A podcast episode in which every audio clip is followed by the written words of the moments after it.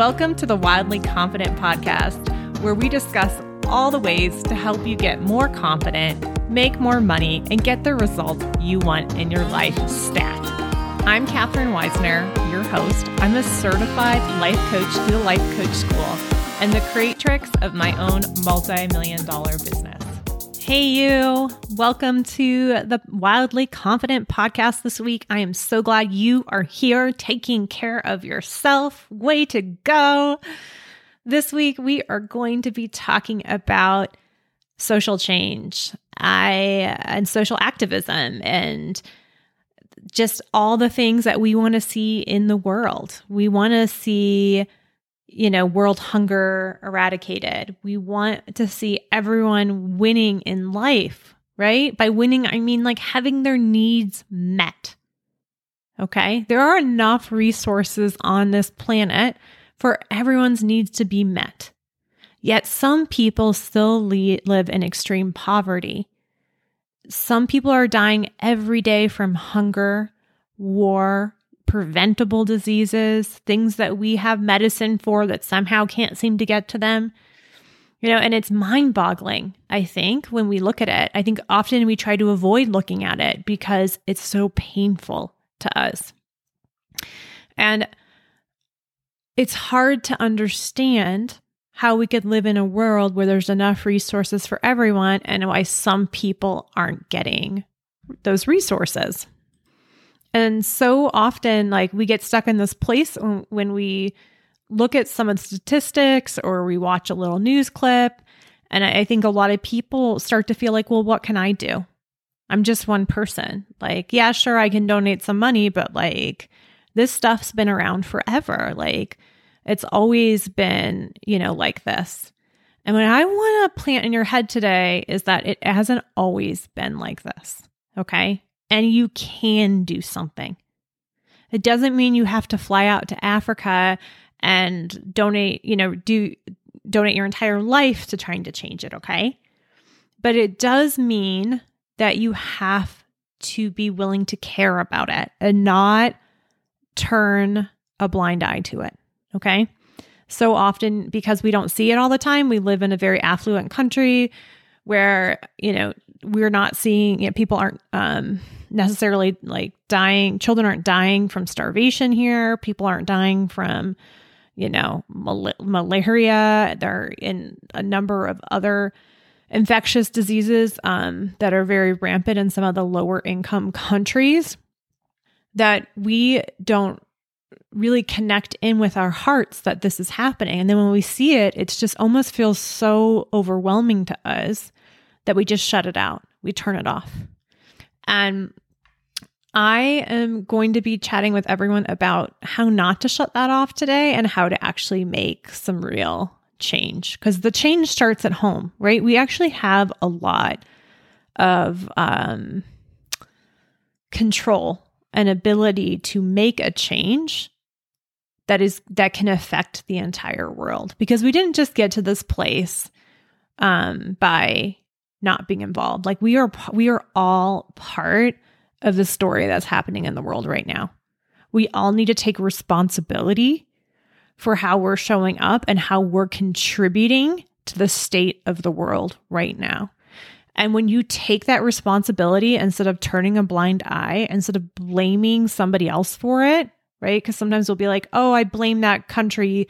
They've done such a bad job with their resources, or um oh, this is where a lot of like ethnic scapegoating happens and prejudice. Like people will blame certain ethnicities or say it's because of their religion. And like guys we're all just people trying to do our best. And just because someone was born someplace where they have less opportunities than we do in the United States that is not their fault right? We are all human. We all matter and when we turn a blind eye to something or we turn away from it because it's maybe just too painful for us to witness, we are basically contributing to it not mattering.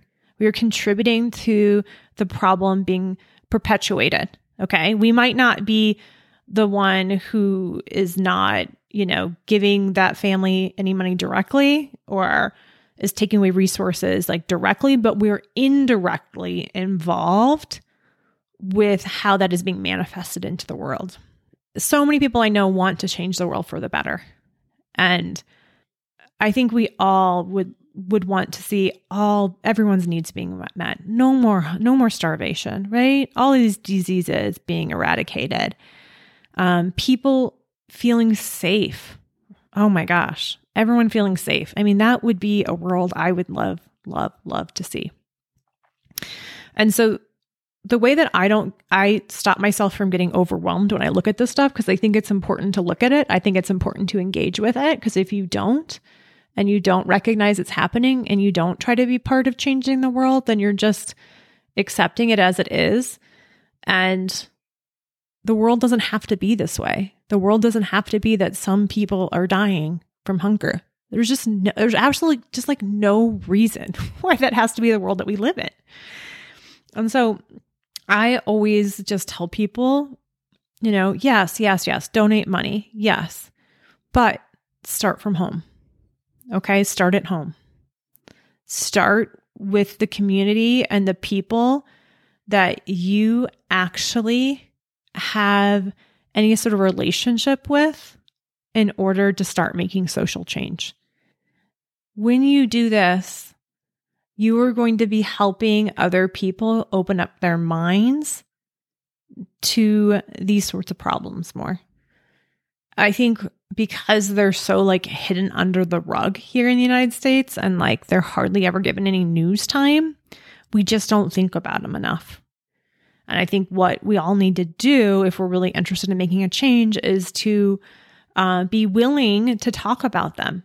Be willing to say, like, hey, I'm a human being. There's another human being, maybe, you know, halfway across the world that is struggling right now. How can I turn away from that? How can I not see that? It's reconnecting back to our own humanity and being okay with the discomfort and the grieving and the loss that that's happening. I think sometimes we see it and like people go into like scarcity too. They get like afraid that that might happen to them. Like this is why they need to really hold on to their resources because the world's a cruel world. And when we go to that mindset, we're just perpetuating the story. The world is not a cruel world. Okay? It is not. I happen to believe one of the main reasons that humans evolved from um, chimpanzees, why we would why we took a different route, is because of our loving nature. If you look at just the gestation rate of a, a human child and how long a human child stays with its mother, with its family, um, and the love that and care, the care that has to go into raising a child, okay, a human child, it is vastly different than many other organisms. And I want to say that, like, when you think about love, like, it's the best emotion in the world, right? Like, it's the thing that feels the best. No wonder we want to feel it. I actually think it's one of the things that helped us evolve into the conscious beings and humans we are right now is love. I don't think it was survival of the fittest. I think it was survival of being in a community together, for caring for each other, learning to cooperate, learning to love each other so we could trust each other, so we could feel safe, that helped us evolve into the place we are. So I don't think it's our nature to be in scarcity. I don't think it's our nature to hoard things and for some people to be dying of starvation when, you know, another part of the world is dumping tons and tons of food. It's just because we aren't a- bringing it to our awareness enough and we're turning a blind eye to it. And partially because we have a story that we just think that's the way the world is. And I'm just trying to say, I don't think it's the way the world is. We have to start believing it's not the way the world is. This world has enough for everybody in it to win, for everyone to get their basic needs met. And the way that we start to change the script from scarcity and not enough and hoarding, right, and waste and people dying because they don't have enough food is by being aware that it's even happening, right? Really being aware of it grieving it, like feeling the loss and sorrow in our hearts that another human is suffering in that way, and then talking about it with other people and talking about what you can do and talking about how it doesn't have to be this way, right? What can we do that's just in our community to make a change? Okay. All it takes is one person. There's a really cool study, and I, I can't remember it right now, but it was basically where like something was really obviously wrong. Um, let's say they asked if someone was like a straight, something was a straight line and it clearly wasn't. And the first person, like in this experiment, some of the people were, um, you know, uh, actual scientists looking to sway the participants. And so they were like, oh, yeah, that's a straight line. And the next one said it's a straight line. They were both the scientists that were in on it. And then the next person was just like a normal Joe, like you and me, that didn't know. They just signed up for this research project and they were like, oh, yeah, it's a straight line. And then like everyone said it was a straight line, even though it clearly wasn't. Okay. Because they just were like, well, you know, there must be something wrong with me. Right. And it's amazing how we can just be socially kind of um, manipulated and just to agree with the crowd. But when they did that same experiment and someone said, no, it's a, you know, same exact thing. And the first person says, you know, no, it's not a, it's a, yes, it's a straight line. Yes, it's a straight line. And then the third person, let's just say this person was also one of the people who were in, said it's not. Just that one person was able, who just stood up and said, there's something wrong here, right? This isn't right. They were able to sway the vast majority of the other people into being able to say something isn't right here. And that's why it's so important for us to deal with our discomfort sometimes around this stuff, to look at it, even though it's hard to look at and be like, wow, we're, we're human beings and we're allowing other human beings to starve. Like that's really sad, right? It's really sad. And at the same time, like I can do something about it. And I and it starts here. Like yes, donate money and yes, talk about it, right? All it takes is one person to start a movement, one person to sway the crowd, and uh, you matter. It might seem like, how can you fight something so big, right? And it's not a fight, it's love. You're doing this because you love other human beings.